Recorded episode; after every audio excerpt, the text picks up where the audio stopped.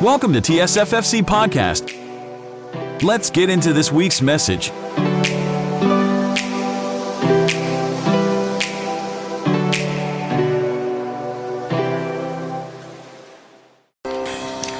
Thank you, Lord. Hallelujah. Let's all bow down our heads and let's pray. Father God in heaven, we thank you, Lord God, for this day. Lord, we declare, ano man ang panahon, Panginoon, we declare what it is written in Psalm 118 verse 24, that this is the day that the Lord has made and let us rejoice and be glad in it. Lord, sa gitna, uh, gitna man, Panginoon, ng unos, ng uh, ganitong mga bagyo, O Diyos, Lord, kahit sa ganitong sitwasyon, we are virtual, we are online, Panginoon, but still, Lord God, we rejoice in our hearts, Panginoon, dahil alam namin kayo ay tapat, kayo, O Diyos, ay mabuti, kayo, O Diyos, ay uh, nananakiling, uh, nananatiling dakila, Panginoon, sa buhay ng bawat isa sa amin, O Diyos. Lord, we just want to praise you, honor you, glorify your name. Nagkakaisa po ang aming mga puso. Lord God, in spite of our distance, nagkakaisa po kami, Panginoon, na itaas, dakilain, papurihan ang inyong banal na pangalan, O Diyos. Lord, I pray, Lord God, sa oras na ito that you will continue to, to anoint, Lord God, your word this morning. Salamat po sa buhay ng bawat isa na nakatutok sa amin online. I pray that uh, your word will just manifest, Lord God, in the lives of each and everyone, O Diyos. Lord, kayo po ang siyang maitaas at kami po ang siyang maibaba, O God. Lord, this is all about you and not about us. We glorify you, we praise you, we declare that you are good all the time. In Jesus' name we pray. Amen. Hallelujah. So muli po, isang mapagpalang uh, umaga po sa ating lahat. Ayan po, sa mga bagong dating, let us uh, continue to share our live stream for this morning. Um, for the safety and uh, para po sa ating lahat, uh, hindi po muna tayo face-to-face ngayon dahil po sa yung iba po sa atin ay talagang uh, baha po sa kanilang lugar and uh, for safety reasons uh, tayo po ay virtual muna, online muna tayo ngayon but uh, we know that the presence of God, the power of God is not limited kahit po sa mga ganitong distansya. So please bear with us. Online po muna tayo pansamantala, bali magkikita-kita na lang ho tayo ulit face-to-face uh, November. So this is the last Sunday of October. Tayo po ay nagagalak dahil tayo po ay naririto sa ilalim ng presensya ng ating Panginoon. So today, hindi po ako mag-share tungkol sa Halloween or tungkol sa mga patay. Uh, we will be talking about God's presence, uh, growing uh, when we come in God's presence. Okay? So sa ating paglapit sa Panginoon, we expect that uh, we will experience uh, growth. Okay? Dahil hiwalay po sa presensya ng Panginoon, wala ho tayong magagawa. Kapag wala ho sa atin ang presensya ng Panginoon or hindi tayo uh, nagpasa ilalim sa presensya ng Panginoon, ay tayo po ay uh, useless, we are worthless. So balit salamat po, when we come to the presence of God, we will experience something good, something great sa atin po mga buhay. And uh, sabi po ng Isaiah chapter 55 verses 1 and 2, babasahin ko po sa Tagalog ang sinasabi po sa Isaiah chapter 55 verses 1 and 2. Ang sabi po dito, sinabi ni Yahweh, narito ang tubig, kayong mga nauuhaw, ang mga walang salapi ay lumapit din dito. Bumili kayo ng pagkain at ito'y kainin ninyo. Bumili kayo ng alak at gatas kahit walang salaping pambayad. Bakit gugugol kayo ng salapi sa mga bagay na hindi nakakabusog? Bakit ninyo inuubos ang perang kinikita sa mga bagay na sa inyo ay hindi nagbibigay kasiyahan?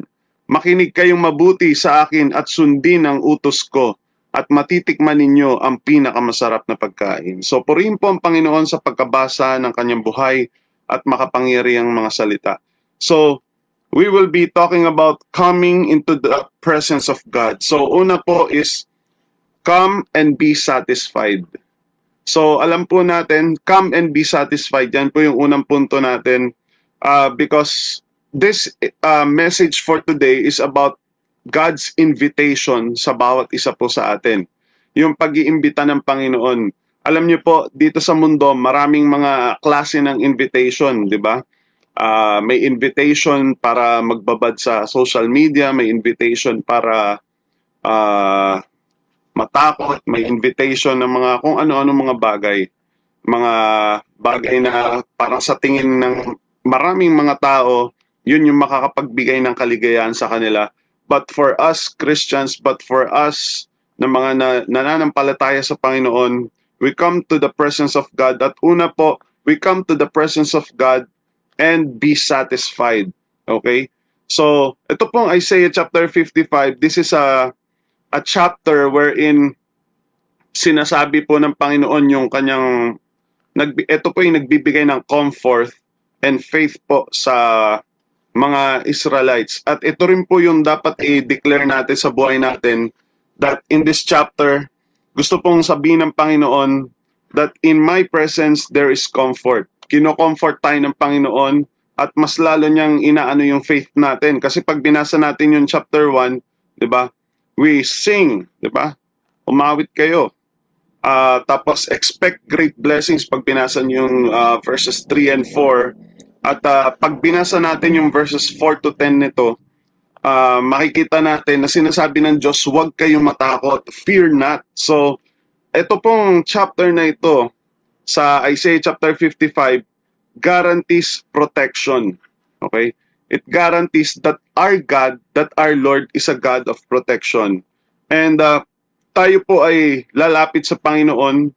So, una po, how to be satisfied in the presence of God. Um, we come to God, una, come and satisfy your thirst. Alam po natin, nakaka-relate po tayo pagdating sa uhaw, di ba? So, thirst is common to all. Ito po kasi ay common sa lahat ng mga tao. Yung mauhaw. Meron tayong mga bagay na kinauuhawan. Pwedeng uh, nauuhaw yung iba sa salapi, yung iba naman nauuhaw sa uh, sa kapangyarihan, di po ba?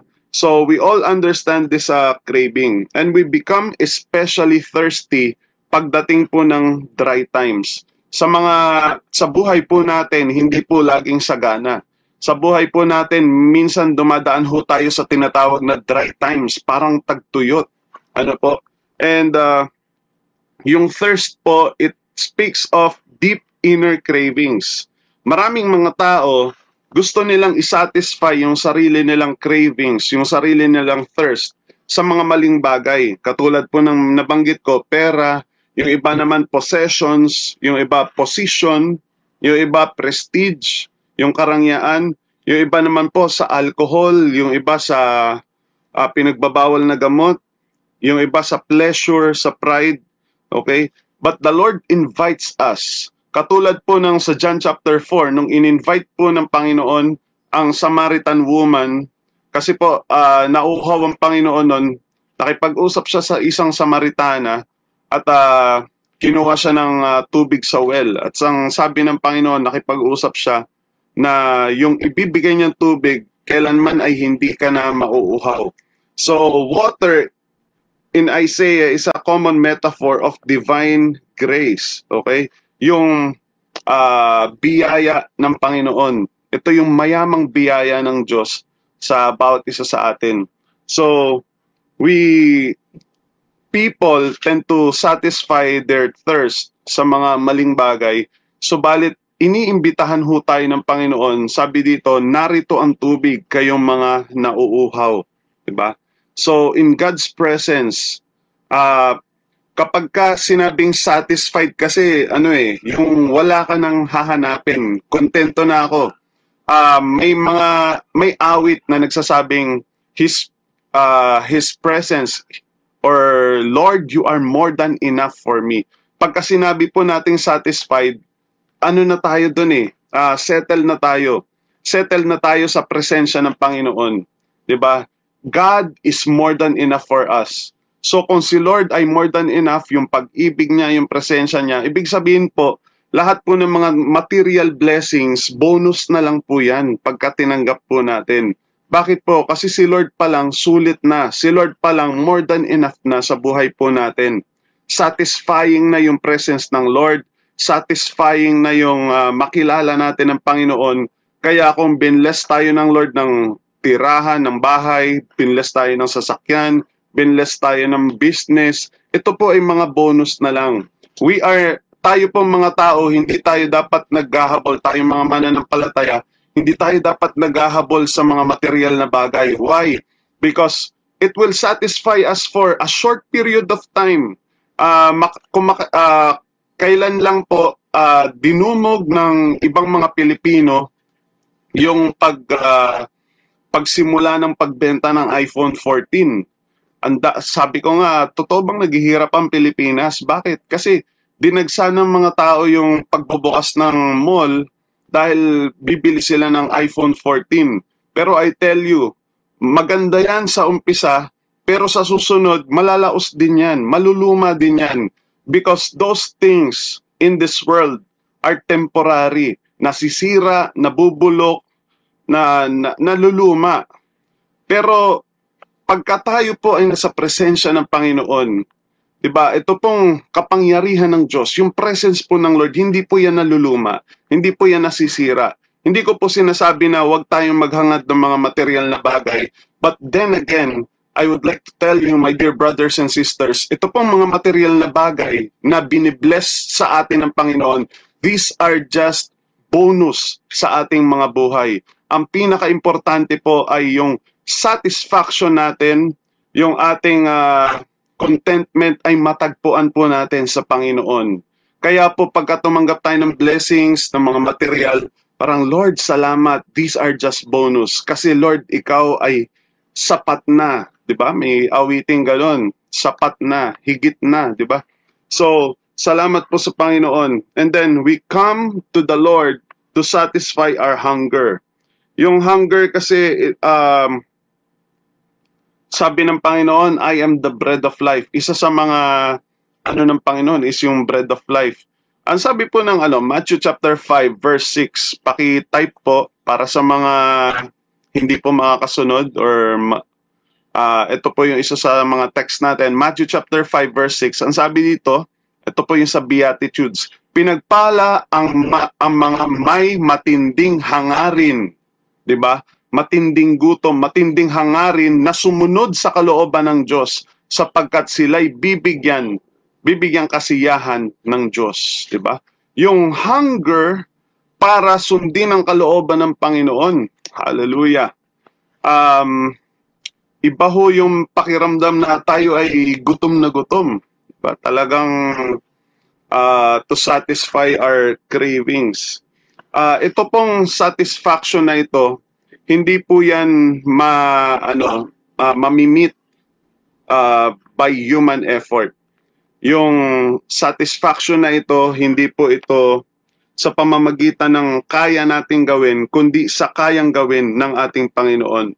Only the Lord Jesus Christ can satisfy our inner appetite. Meron hong ano eh, 'di ba? Nabanggit ko po nung nakaraan kahit na uh, mayaman, kahit na sikat na rockstar nagpakamatay. Sabi niya, empty pa rin ang buhay, kulang pa rin ang buhay. Hindi ko makita yung purpose ng aking buhay. Kaya siya nagpakamatay. Hindi ho solusyon ang napakaraming pera, hindi solusyon ang napaka um, yung pagkasikat, yung pagiging famous ng sobra-sobra para masatisfy ang ating buhay. Only the Lord Jesus Christ, only God can satisfy uh, and even our soul, 'di ba? Kahit po yung kaluluwa natin.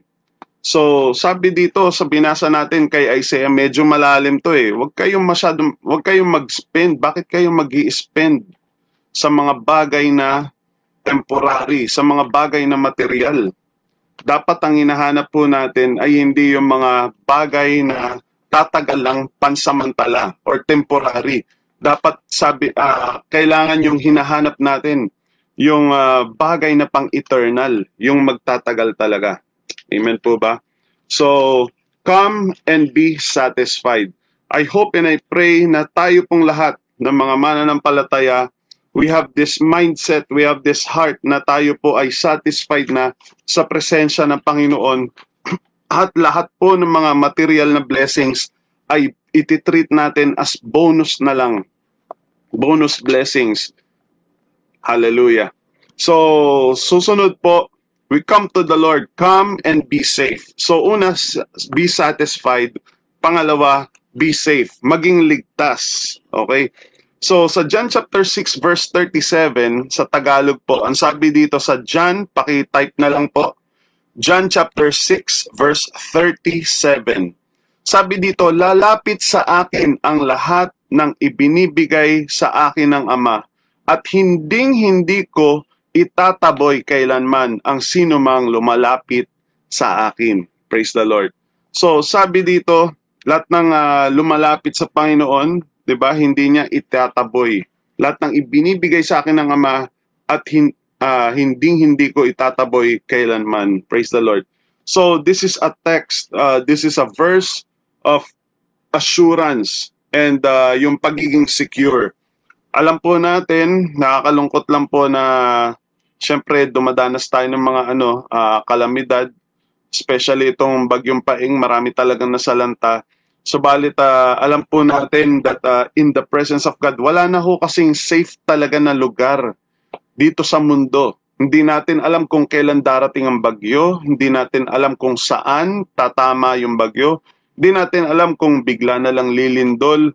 Hindi ho natin alam kung biglang magkakagera. Hindi ho natin sigurado ang mga bagay na pwedeng mangyari dito sa mundo. Hindi natin alam, uh, bigla na lang nagkaroon ng pandemic noong uh, 2020, di ba? Hindi ho natin sigurado lahat ng mga bagay na mangyayari dito sa mundo. The only safe place, the safest place is in the presence of God. Yun po yung pinaka-safe na lugar na matatagpuan po natin. At salamat po sa Panginoon, nakakilala ho tayo sa Diyos. Kasi ho, hindi natin alam eh, kung kailan darating yung mga disgrasya, kung kailan magkakaroon ng gera, kung saan tatama yung gera, di po ba? Hindi natin alam na ganito pala kalaki yung pinsala. But knowing the Lord Jesus Christ, hindi man mailigtas ang ating pisikal na katawan, 'di ba? Hindi natin sure kung kailan dadapo ang matinding sakit at karamdaman, but we have to be secured. 'Di ba? We have to be assured. Kailangan may assurance of uh, salvation tayo. Kaya po yung paglapit sa Panginoon, makasalanan man tayo, gano'n man katindi yung nagawa natin in the past, tayo po ay ini-invite ng Panginoon na lumapit sa Kanya. Kung kayo po ay nakikinig at nanonood, naririnig nyo lang yung inyong kasama dyan sa bahay na, uh, na nanonood ngayon, uh, hindi po aksidente na naririnig ninyo itong tinig na ito. Maging sino ka man, si Lord po ay ini-invite ka na lumapit sa Kanya. Hallelujah. Hindi po komplikado yung paglapit sa Panginoon. Minsan nagiging complicated because of religious ceremonies, uh, akala nung iba, kailangan gumawa ka ng mabuti talaga. Pagka gumawa ka ng mabuti, saka ka lang makakalapit sa Lord. O akala naman ng iba, kailangan marami kang pera. Hindi po ganun ang paglapit sa Panginoon. ba?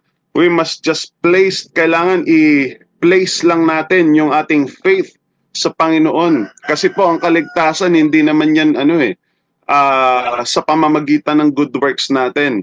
It is only by grace Okay? Through faith sa atin pong uh, biyaya lang po ng Panginoon uh, sa pamamagitan po ng ating pananampalataya na tayo po ay maliligtas. Okay? Yung uh, yung maging aware tayo na tayo ay makasalanan. Totoo naman po, lahat tayo makasalanan. Kailangan maging aware tayo. Sabi ng Romans chapter 3 verse 10, walang matuwid.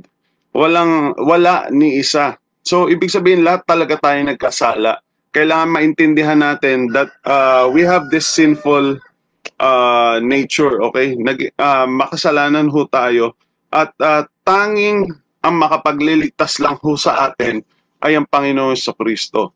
Okay? So once again, hindi tayo sigurado sa ating buhay dito sa mundong ito, subalit ang importante sa sa lahat ay yung magkaroon tayo ng assurance talaga na tayo ay ligtas, na pagka nawala tayo dito sa mundong ito, tayo po ay pupunta sa langit kasama ng Panginoon. Okay? So, kasi dalawa lang pupuntahan ng tao eh, langit or impyerno. So, sa impyerno, doon yung eternal torment, doon yung eternal punishment. Subalit, pag tayo po ay kumilala sa ating Panginoon, nagsisi sa ating mga kasalanan, 'di ba? Hindi tayo matatakot na ano eh, pag namatay ako, ano kayong mangyayari sa akin, 'di ba? Alam natin na tayo po ay mapupunta sa piling, sa presensya po ng Panginoon sa langit. Hallelujah.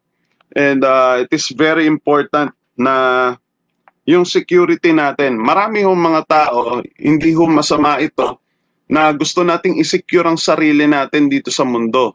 Ulitin ko po, wala pong masama doon na isecure natin ang sarili natin dito sa mundo. ba? Kasi syempre nag-iingat tayo eh, dito pa tayo nakatira. But the most important thing is to secure our salvation, secure our self in the presence of God. Yung isecure natin talaga, alam natin na Lord, ano man ang mangyari uh, sa buhay kong ito, kahit uh, sandali na lang ang buhay ko, alam ko makakasama kita for eternity. Hallelujah. So, come and be satisfied, come and be safe. At ang susunod po, ang pinakahuli sa lahat, come and find rest. Okay? Come and find rest. Ang sabi po ng uh, Matthew chapter 11 verse 28, paki-type na lang po ulit. Salamat po. Matthew chapter 11 verse 28. Sa New King James Version ko po babasahin sa English. Matthew 11:28. Ang sabi po dito, "Come to me, all you who labor and are heavy laden, and I will give you rest." Hallelujah. So, ito po yung, uh, ay isa sa mga invitation po ng expression ng pag-ibig ng Panginoon. And uh, an invitation to the weary, an invitation to find rest. Dito po sa mundo natin, napakagulo. Uh, ang dami pong nag-aaway-away. Ang daming mga bad news. Okay? Maraming bad news talaga. At sobrang nakaka-stress po ang uh, paligid natin. At uh, ito po ay isang very comforting verse sa Bible that the Lord Jesus Christ is inviting us to come into His presence and find rest. Okay? So, physical rest. Paano yung physical rest? Kasi ang sabi dito, all you who labor. Ibig sabihin, yung nagtatrabaho, yung nabibigatan, yung nahihirapan physically. Okay? So, kayo po ba ay nakakaranas po ng matinding pagod physically and nag uh, iisip ba kayo paano paano ako makapagpahinga, paano ako makakahanap ng uh, kalakasan, 'di ba? So those who come to Jesus find rest. At uh, napakaganda po no ng uh, sinabi ni Apostol Pablo sa Philippians chapter 4 verse 13. Sabi niya doon, I can do all things through Christ who strengthens me. Si Lord ang nagbibigay po sa atin ng kalakasan at nagbibigay din po ng kapahingahan. Hallelujah. So, we become refreshed uh, in worship kapag tayo po ay uh, sumasamba sa Panginoon uh, tayo po ay nakakapag-rest po ng uh, ating sarili. So physically, kasi minsan po ano eh, uh, yung isip natin pagka, parang minsan magtataka po ho tayo no. Uh, wala naman tayong masyadong kilos na ginagawa minsan. Tapos wala naman tayong, kunwari, may time na hindi tayo masyadong gumagalaw. Pero parang pagod na pagod yung katawan natin. Uh, minsan din kasi sa isip natin talagang ano eh, uh, ang daming bumabagabag, ang dami pong uh, nagkukos ng ating pagkabalisa. Subalit, uh, gusto po ng Panginoon, mapanatag ho tayo sa presensya ng ating Panginoon. Hallelujah. So, ayan, those who labor, sabi, sabi ng Panginoon, lumapit kayo dito, mga napapagod physically, ano pang sabi dito? Emotional rest, di ba? Heavy laden, heavy laden. So tayo po ba ay uh, matindi yung burden natin sa puso natin? Uh, tayo ba ay masyado ng emotionally drained sa uh, dahil sa mga worries natin, dahil sa kalungkutan natin, 'di ba? Those who are heavy laden with cares find rest in Christ, who is the problem solver. Sabi po ng 1 Peter chapter 5 verse 7, Pakitype na lang po 1 Peter chapter 5 verse 7. Cast all your cares. Sa ibang translation, anxiety to Him for He cares for you. So, i-claim natin. Sabihin po natin sa chat room or sa chat box, Jesus cares for me. Ba? Kailangan i-declare po natin sa sarili natin that the Lord Jesus Christ cares for me. Hindi ho tayo pinababayaan ng Panginoon. He cares for us so much. Kaya po sabi ni Apostol Pedro, i-cast all your cares upon Him for He cares for you. Lahat ng alalahanin, lahat ng kabigatan, lahat ng mga bagay na ina, uh, iniisip natin, i-ano natin sa Panginoon. Hindi lang ho kabigatan, kahit po yung mga plano, lahat po ng mga ano bagay, i-cast down natin sa Panginoon, i-lay down po natin sa Panginoon, kahit magandang bagay pa yan. Lord, may maganda akong plano. 'Di ba? I-ano pa rin natin sa Panginoon, ilatag pa rin natin lahat yan sa Diyos dahil siya po ay all-knowing. He is he and not just all-knowing, he cares for us so much. Siya po yung nagbibigay ng kapayapaan kung tayo po ay troubled. Siya po yung uh, nagga-guard ng ating mga hearts kapag ka tayo po ay nababalisa. 'Di ba? Sabi ng Philippians chapter 4 verse 6, um, do not be anxious about anything but in everything Diba sabi doon, do not be anxious, huwag kayong mabalisa sa anumang bagay. In, do not be anxious about anything but in everything by prayer and petition, submit your request to God. And the peace of God which transcends all understanding will guard your hearts and your minds through Christ Jesus. Praise God, na-memorize ko pa yung verse na yon. Kasi napakaganda eh, di ba? And the peace of God will guard your hearts and your minds. 'Di ba?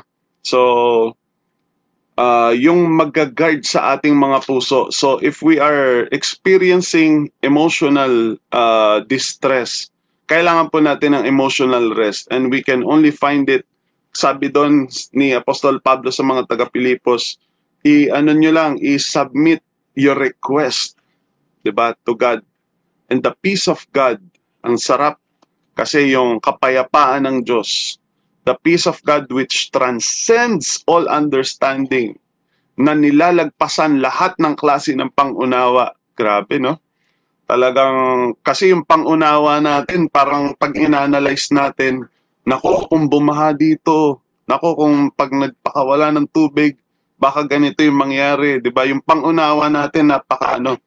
Uh, hallelujah. So we experience uh, rest sa atin pong Panginoon. We experience, when we come into His presence, tayo po ay makakaranas po ng kapahingaan sa Panginoon. And of course, not just physically, not just emotionally, but also spiritually. Amen. So sabi dito sa binasa natin, uh, we find rest. Find rest. You find rest to your souls.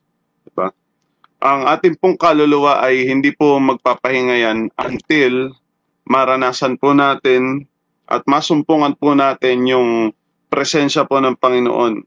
Tayo po ay nag struggle na magkaroon po ng spiritual rest. Uh, especially when we try to work dahil po sa mga religious na rituals or when we pursue uh, perfection, di ba? We make efforts para makasunod sa batas. Um, talaga pong nakakapagod, nagkakaroon ng uh, spiritual burnout. And uh, these things brings uh, spiritual exhaustion. Pero makikita po natin, only Christ brings rest to our souls. Diba? Um, so makikita po natin na dito po sa mundo, um, kahit na makapag-relax tayo, makapagbakasyon tayo ng saglit, pero talagang ano eh, darating at darating tayo sa point ng buhay natin na talagang mapapagod tayo, mapaburn out tayo. But uh, when we come to God, ibang klaseng kapahingahan po yung mga ano natin, may experience natin kapag tayo po ay na-meet talaga natin ng Panginoon, na-encounter natin ang presensya ng Panginoon, there's really that peace that will uh, guard us, that will uh, give rest sa atin po mga spiritual lives. So, po rin po ang Panginoon, Uh, ulitin ko po yung naging mga puntos natin. Uh, we come to the Lord to be satisfied. We come to the presence of God uh, to be safe. And also we come to His presence to find rest. Ayan po. At uh, I hope and pray ng bawat isa po sa atin ay uh, meron pong kapayapaan sa gitna po ng mga ng kalamidad natin pong nararanasan. I hope and pray na tayo po ay uh, patuloy na uh, samahan ng Panginoon at tayo po ay patuloy na manatili po sa presensya ng ating Diyos. So let's all bow down our heads and let's pray. Hallelujah. Father God in heaven, we thank you, Lord God, for your word. Lord, uh, hayaan mo po, Panginoon, ng mga salitang ito uh, sa kabila po ng aming limitasyon dahil kami po ay online. I pray that you will continue, Lord God, to strengthen us Lord, sa mga narinig naming mensahe, we will find our satisfaction in you because you are more than enough. Lord, we will find our safe place in your presence. At Lord, yun sa paglapit namin, makasumpong kami ng kapahingahan sa inyo, O Diyos. Lord, I pray sa a special prayer, Lord God, sa aming pong mga kababayan mula Luzon, Visayas at Mindanao, Panginoon, na nakakaranas po ng uh, uh, epekto, Panginoon, ng hagupit ng uh, bagyong paeng. I pray, Lord God, na patuloy mo silang samahan, that they will uh, experience uh, your comfort, Lord God, the strength that comes from you. I pray that you will help our LGUs, yung mga volunteers, Lord God, sa mga rescue, search and rescue operation, Panginoon. I pray that you will help them, Lord God, as they uh, uh, reach out to our fellow countrymen uh, dito po sa Pilipinas. Lord, I pray na patuloy mo silang samahan na maging successful, maging sa mga nag-aabot, Panginoon, ng kanilang mga relief goods sa iba't ibang mga lugar, Panginoon. Prote- I pray for your protection, Lord God. We pray for their safety, Lord God, in Jesus' name. Maging sa mga kapatiran namin na binaha yung kanilang mga churches na nagdaraos ng kanilang online uh, service sa mga oras na ito. Lord, I pray na ingatan mo po ang bawat isa. I pray, Lord God, na maging victorious at successful, Lord God, ang uh, mga worship services sa iba't ibang dako ng Pilipinas, Panginoon. Lord, yung mga kapatiran, Lord God, yung mga anak mo, na nakikinig online, I pray that you will continue to touch their hearts, Lord God. And Lord, uh, we pray for yung continuous, Lord God, na uh, pag-iingat mo sa bawat isa sa amin, uh, sa kalakasan, O Diyos. Lord, dalangin po namin, Panginoon, na patuloy mo kaming samahan ng inyong presensya, yung kapayapaan mo, yung kalakasan na nagmumula sa inyo, ay patuloy po naming maranasan, Lord God sa araw na ito at sa araw-araw ng aming mga buhay. Lord, salamat po sa inyong kabutihan, sa inyong katapatan, sa inyong kadakilaan sa aming mga buhay, Panginoon. Patuloy ka naming sinasamba, pinupuri at pinapasalamatan. In the mighty name of our Lord Jesus Christ we pray. Amen and amen.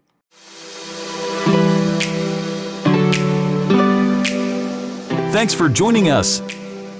If you haven't already, hit the subscribe button and leave us a review. It helps this podcast reach even more people. Also, you can watch weekly messages from wherever you are. Head over to tsffc.online.church. And a special thanks who give generously to help us produce weekly content like this. God bless you, and we'll see you next week.